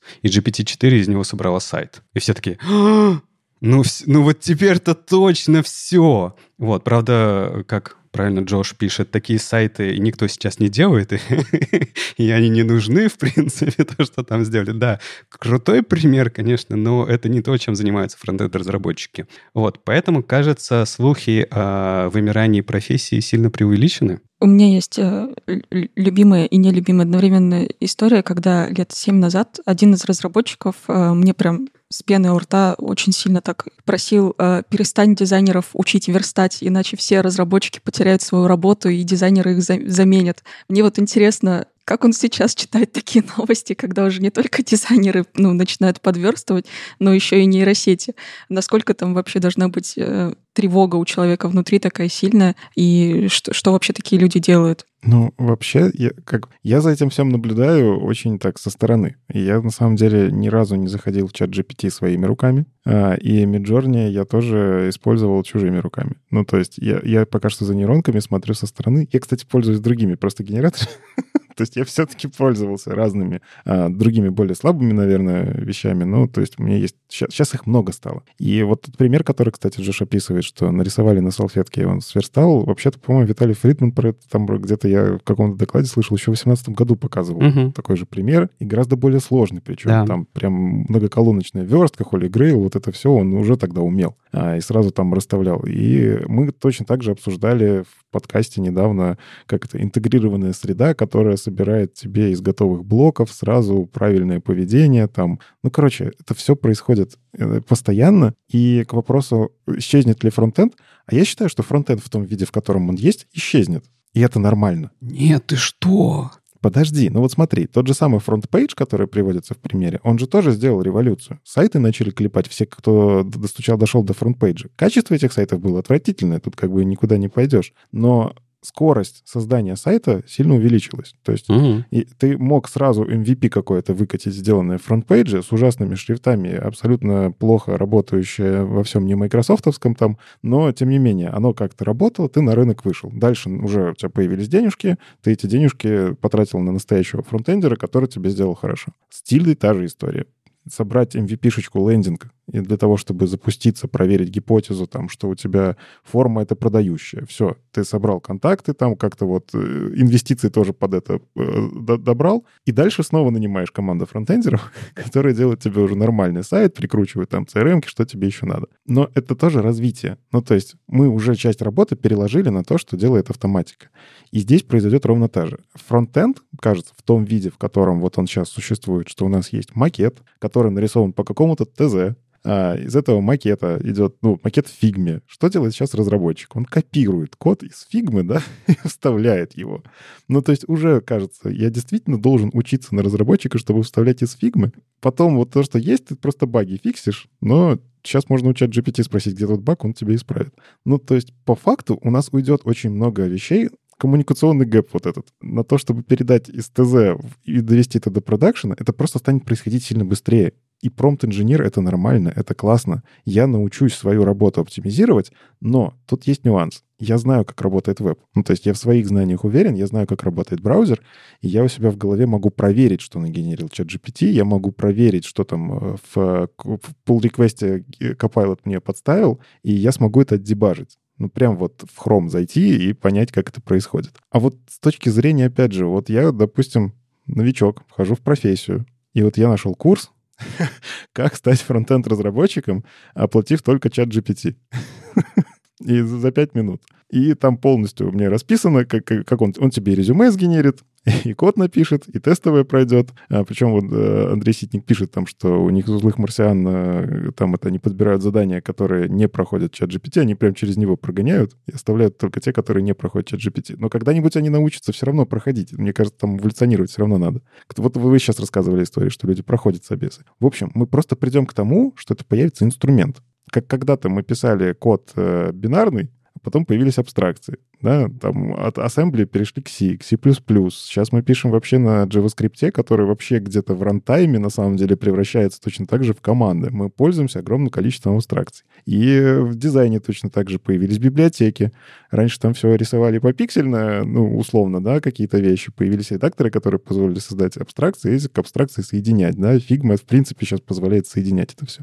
И в коде мы тоже этими абстракциями давно пользуемся. Мне кажется, что мы просто перейдем к тому, что появится инструмент, и это станет нормой. Голосом разговаривать с редактором, он тебе что-то генерит, а работа станет проверять это все. Это нормально. Я, я, я наверное, уже смирился. Мне даже кажется, что если взять э, какую-нибудь разработческую команду, точнее, продуктовую команду из, э, не знаю, начала 2000-х, перетащить сейчас, и они будут сильно в панике, потому что их профессии уже вымерли. Потому что то, чем мы занимались в начале карьеры, но это же вообще другая работа. Сейчас таких нету специалистов, никто так не работает. Нет вот этих вот веб-мастеров, которыми мы были. Которые, ну, может, где-то, конечно, есть, но их прям единица, совсем мало. По факту профессия такая вымерла. И вот то, как мы сейчас считаем, что мы есть там фронтендеры и дизайнеры, но в какой-то момент тоже такое понятие вымрет. Мы просто будем другими дизайнерами фронтендерами, будем делать немножко другие вещи. Но, мне кажется, понять, в, какие, в какой момент были вот эти вот отсечки, когда мы вымирали и заново появлялась новая, новая раса разработчиков и дизайнеров, можно будет только лет через, не знаю, 20-30, когда мы посмотрим назад, такие, ну, так понятно, это вот был разработчик 1.0, 2.0, 3.0, а вот здесь появился, не знаю, чат GPT э, разработчик. Вот ты сказала, кстати, про вымирание. Я недавно просто вот в разговоре упомянул, что в Total Commander по FTP залил сайт. И человек такой, залил сайт, я понял. Что сделал? Типа, чего? Total Commander? Это что такое? Как помните, был Total Commander. А что, реально по FTP, даже не по SFTP?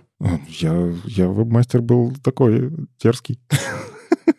Я хочу добавить, что э, Джош тоже разбирает вот эту вот проблему э, разработчиков фронтенда и говорит, что это не какая-то как-то вот эти обсуждения, которые сейчас ведутся в сообществе людей, которые боятся, либо людей, которые находят для себя вот новые какие-то инструменты, это не только происходит в, во фронтенде, то же самое происходит с а, дизайнерами, с э, аниматорами. Например, один из э, диснеевских аниматоров э, записал ролик о том, что он думает про инструменты, которые появляются для автоматизации анимаций. То есть буквально э, за тебя AI э, делает мультики. И ты такой, ну все, моя работа в Дисней больше не нужна, меня уволят. Или, например, юристы, да, вот когда чат GPT, чат GPT, GPT-4, да, прошел а, вот этот юридический экзамен лучше, чем большинство юристов. Все юристы такие, боже мой, ну все, наша юридическая профессия заканчивается.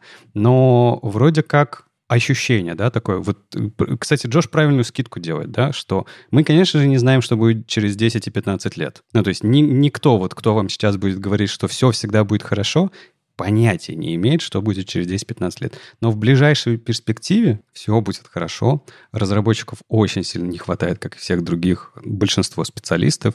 Если э, разработчики смогут э, повысить свою скорость деливеринга фич каких-то там в два раза, в три раза за счет AI-инструментов, так это прекрасно. Это же хорошо. Это же как бы упростит. Он, Джош правильно напоминает о том, что в каждой компании есть огромные бэклоги, фич, что бы еще хотелось сделать, но на что никогда нету рук. Так мы сможем сделать больше. Это же, ну, с одной стороны, прекрасно же должно, мы же все должны радоваться. Но вот все равно есть какая-то, знаешь, вот это внутри где-то тебя сидит штучка, что из-за чего ты очень сильно беспокоишься. Беспокойство, потому что непонятно, что будет происходить, чувство непонимания. И даже если ты понимаешь, что да, твоя профессия трансформируется, ты понимаешь, что тебе придется учиться этой трансформации. Ну, то есть, если у меня раньше жизнь состояла из того, что я вот к веб-стандартам подготовился и знаю, что у меня там происходит в индустрии, и могу это как-то там в демку завернуть, и все, я знаю, как это работает, то в будущем мне нужно освоить промпты, научиться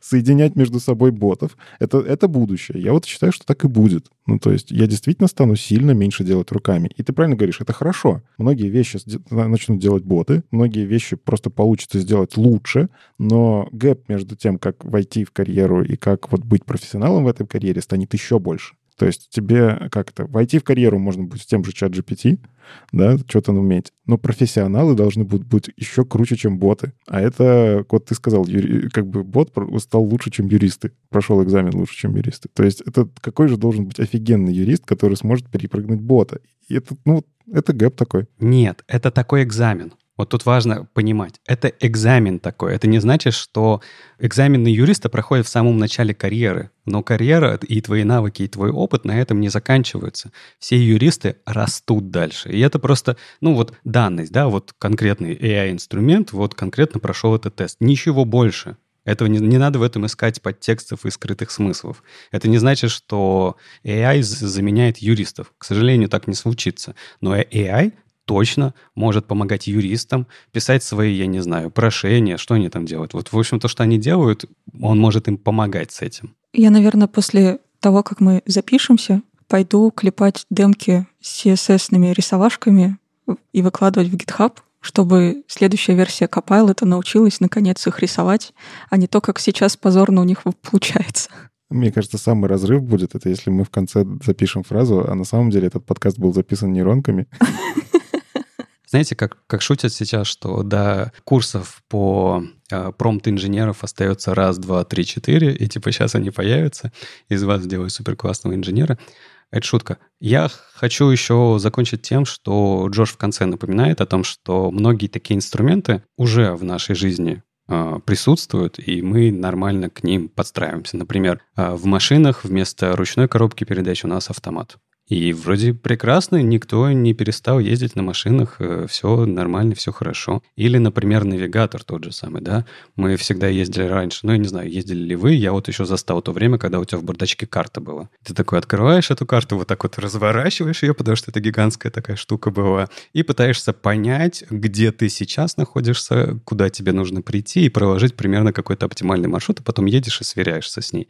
Сейчас у тебя есть навигатор, это не значит, что ты не знаешь, э, когда ехать, ехать. Вот я еду из дома на работу, я прекрасно знаю эту дорогу. Я еду по ней. Но навигатор у меня всегда включен. И я еду не по навигатору. Просто мне так э, как-то приятнее, что ли, получается, что рядом со мной есть какой-то ассистент, который вот э, ведет меня. Ну, понимаешь, ты описываешь такие истории, которые не сильно повлияли на бизнес. Ну, наверное, производители карты, наверное, расстроились, потому что их стали там меньше покупать, потому что есть навигаторы, да.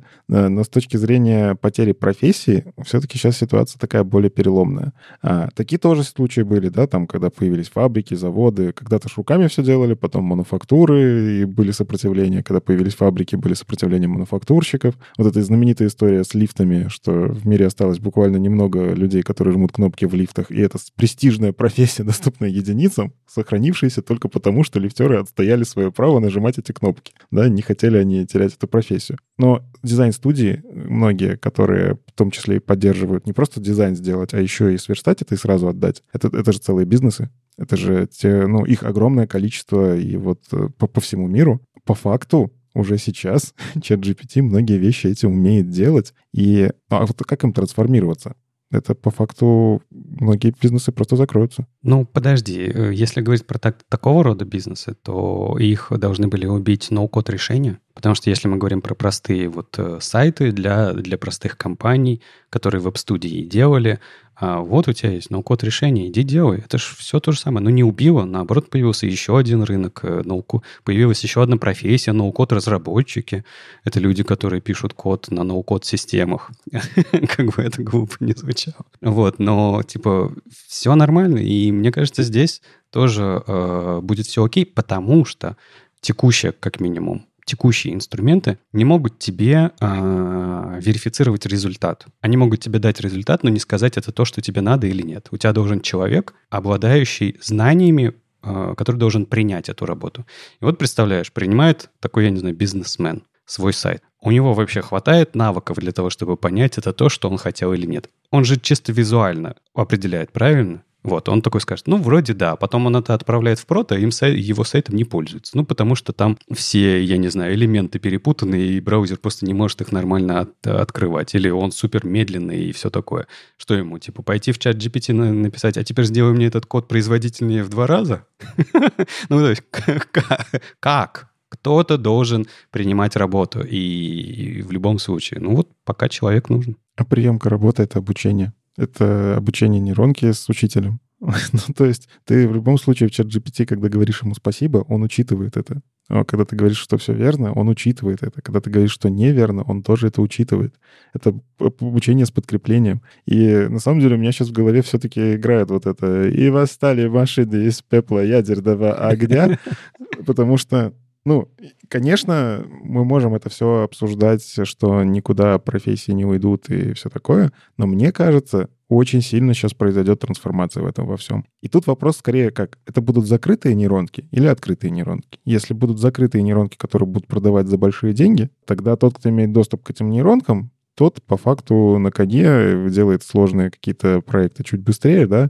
Тот, у кого доступа нету, ну вот э, руками а, а если это будут открытые нейронки, а мне кажется, все это идет к этому, ну, потому что все больше и больше наработок можно переиспользовать, тогда наша профессия очень сильно поменяется. Ну, мне немножко проще, я сейчас менеджера пошел, я буду просто руководить промпт-инженерами. Тебя же быстрее заменят.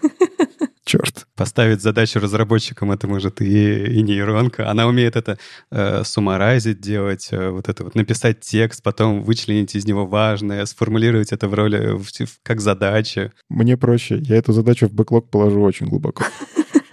Ну хорошо, пока нас э, нейросети не заменили полностью и профессия существует, мы сталкиваемся с разными сложными задачами. Например, Никита, ты когда-то давно рассказывал доклад про печать книг на CSS, может быть, даже, я не знаю. И тут как раз Йен э, рассказал похожую историю.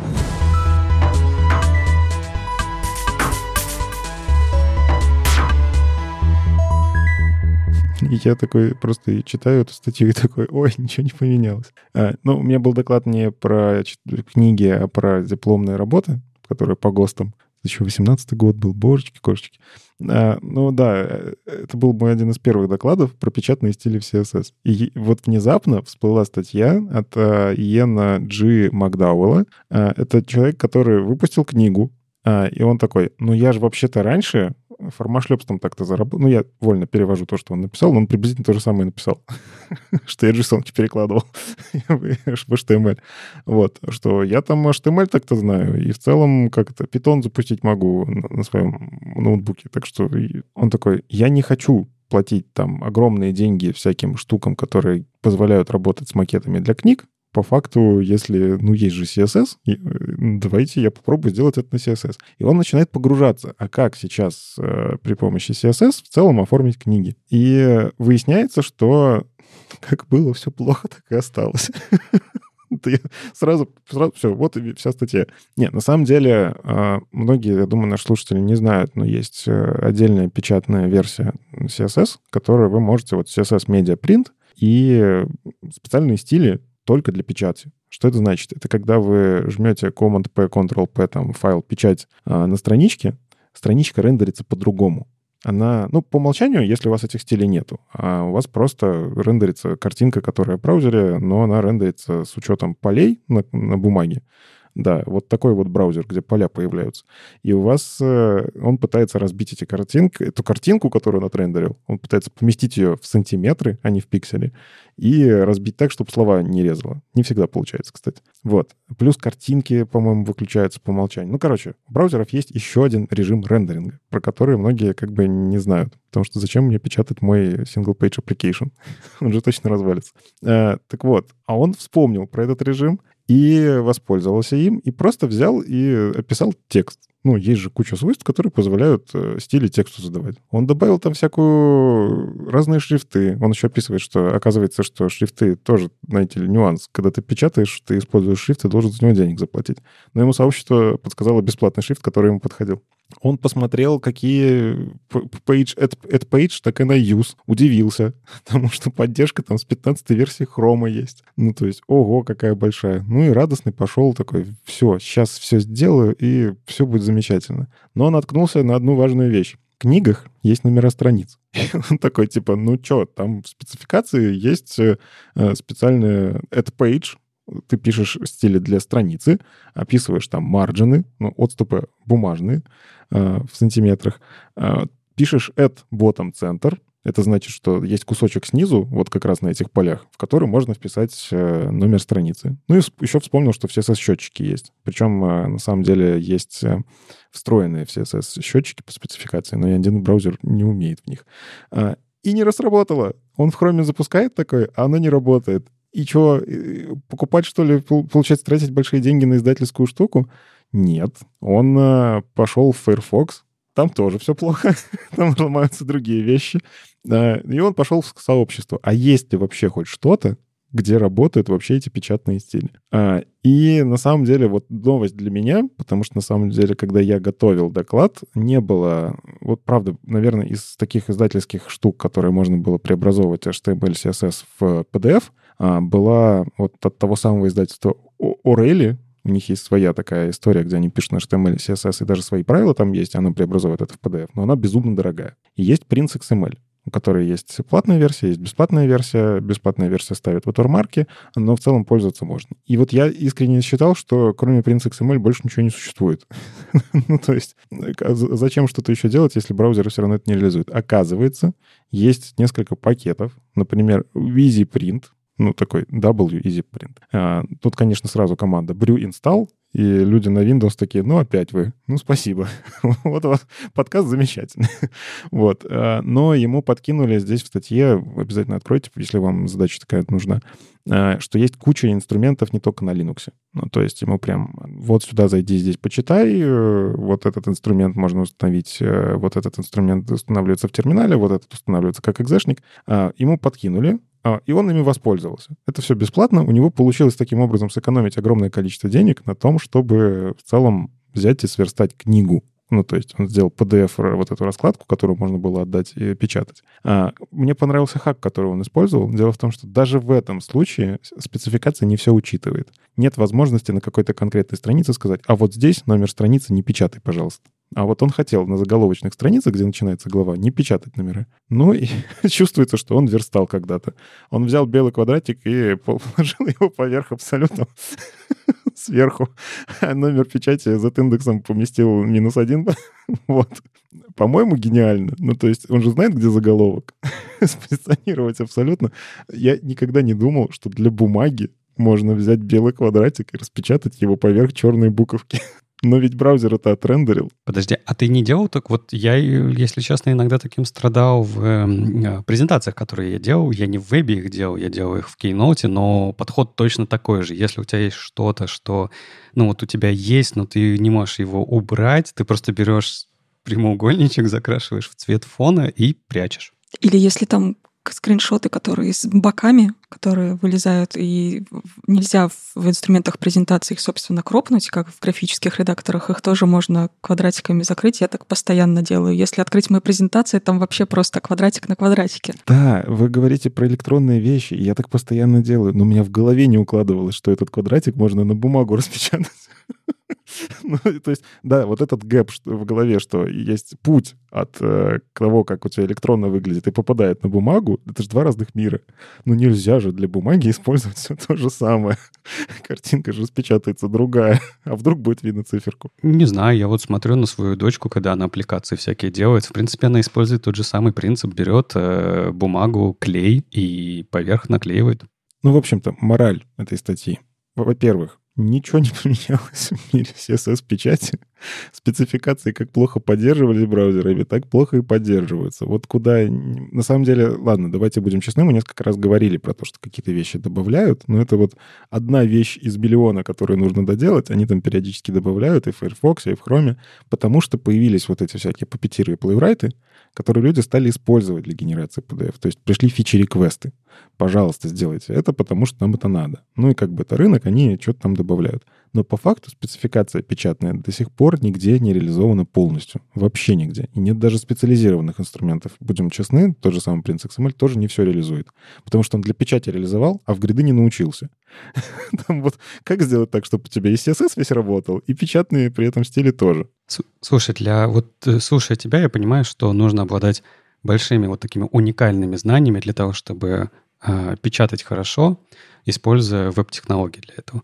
И вот, знаешь, э, мы обсуждали только что тему AI. Какое прекрасное место для применения AI-инструментов. Вот чтобы, знаешь, это ты ему даешь просто свою HTML-ку или, я не знаю, даже, может быть, картинку или, ну, еще что-то. Говоришь, сделай из этого вот такую разметку, в которой как бы хорошо сгенерится PDF. Вот со всеми особенностями этими браузерными, фиксами, худфиксами, работой, не работой. Вот сделай, пропарси все и сделай. А? Ну, а тут, кстати, вот второй вывод из статьи. В бумаге можно делать все, что угодно, и никто не узнает. Там продакшн верстка может быть отвратительная. У него в нескольких местах используются дюймы, в нескольких миллиметры, и я видел пиксели. Mm. Как он пиксели на бумаге сделал, я не знаю. ну, есть по стандарту, там, понятно, перевод, что в одном дюйме, по-моему, 72 пикселя, это прям в спеке записано. Но даже там есть нюансы, потому что есть э, high-density устройства, а бумага непонятно какой density. Короче, это такой, ну, если вы что-то делаете для бумаги, используйте, пожалуйста, миллиметры. Но он говорит, и так сойдет. Я не сайт для продакшена верстаю, как бы у меня, я знаю, что у меня CSS отвратительный, но он, блин, работает. Все, отстаньте от меня. Ну, а самое главное, что статья-то произвела фурор. Ну, то есть э, он сначала просто написал, записал себя в бложике, а внезапно она пошла там на Reddit и всякие, на Hacker News. Ее начали обсуждать, что оказывается, при помощи CSS книги печатать можно. Оказывается, можно не платить издателям за, то, за вот эту верстку. И тут внезапно люди такие вспомнили, что существуют печатные стили в CSS, которые на самом деле все еще не работают полностью. Ну ладно. Э, а есть у нас э, какие-то новости с мира сборщиков?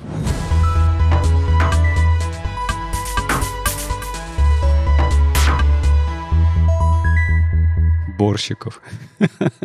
ну, борщ тут варил, вот, и неплохо получился. А, ну, если говорить про э, сборщики, да, то вид, э, Матиас, один из э, core-контрибьюторов Вита, написал как discussion пост в GitHub, зовет всех, все сообщество обсудить, что хочется от следующей версии Вита, Вит 5, и собирает как бы мнение. И при этом он э, рассказал о том, что они уже собираются точно делать. Во-первых, у них такой немножко сейчас... Они не могут никак решиться, к какой версии э, ноды им э, привязаться, потому что обычно они выпускают свои версии, э, привязываясь к LTS-релизу ноды, но с 16 LTS же проблема, он не настоящий LTS, он коротенький, вот из-за того, что они OpenSSL не смогли запилить как надо. Точнее, он не вышел вовремя, и его не смогли запилить как надо. В общем, Node.js 16 — это короткий LTS-релиз, короче, не настоящий.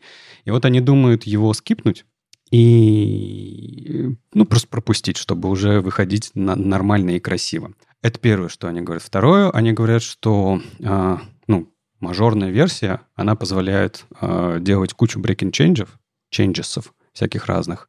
А, поэтому приносите свои пожелания, хотелки, они уже точно говорят, что они обсуждают э, замену пост-CSS Lighting CSS эм, вид 5 и обсуждают, что они по-прежнему будут делать э, кучу, кучу задач, тасков по оптимизации э, вид 5, чтобы он был быстрым, хорошим и все такое.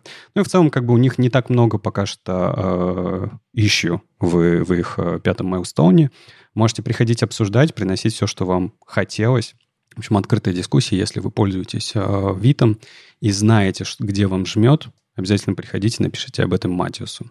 Вот, Никит, вот что со сборщиками происходит. Ну, то есть и там нужно обсуждать. Вот везде приди и расскажи им, как у них что работает. А вот натравили мне нейронку и спросили, а вот что плохо? Да, а представляешь, одна нейронка спрашивает у другой нейронки, а вот чтобы как бы моим разработчикам... У меня тут разработчики есть команда, это она вид 5 пишет, а она спрашивает, чтобы сделать э, получше. И другая нейронка такая из другой компании говорит, слушай, ну моим разработчикам хотелось бы, чтобы вид 5 было то-то и то-то. И они пообщались, пообсуждали, тикеты запилили, Э, в разработку отправили. Получается, Никит, опять э, менеджеры не нужны. Ты делаешь мне больно.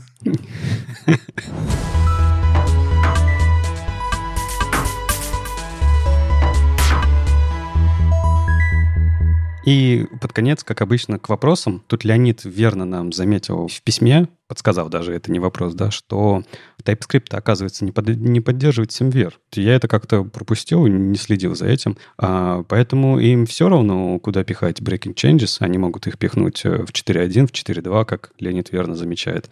Вот, поэтому, ну, во-первых, мы теперь будем иметь это в виду, да, и кто из нас не знал? Я вот не знал. И вы, ребята, тоже имейте в виду, что TypeScript не поддерживает SemVer, поэтому от них можно ждать чего угодно в любой, в любой даже, казалось бы, минорной версии. Ну, не совсем. Они циферки все-таки увеличивают в соответствии с SemVer, но breaking changes действительно могут быть даже между минорами. Так это SemVer, это про это. Это не просто про циферки, а это про смысл закладываем в эти циферки. Ну и э, еще такой не вопрос, наброс, не знаю. В общем, аж два письма нам написал э, Вадим, который послушал про то, как мы рассказываем про контейнер queries и проблему с картинками. Я целиком не буду пересказывать вопрос, там, правда, целых два письма с несколькими решениями, а, но он подсвечивает э, проблему, что да, действительно, с одной стороны, можно навеситься на размер э, как-то картинки, на размер контейнера и отслеживать его JavaScript и подменять SRC, но тогда, как бы я парирую здесь Вадиму, а, у нас же проблема-то в первой загрузке. И если мы отслеживаем изменение размера, то мы уже делаем еще один дополнительный запрос, трафик не экономится. Тут как бы, опять же, можно высчитать, вот это мне понравилась идея,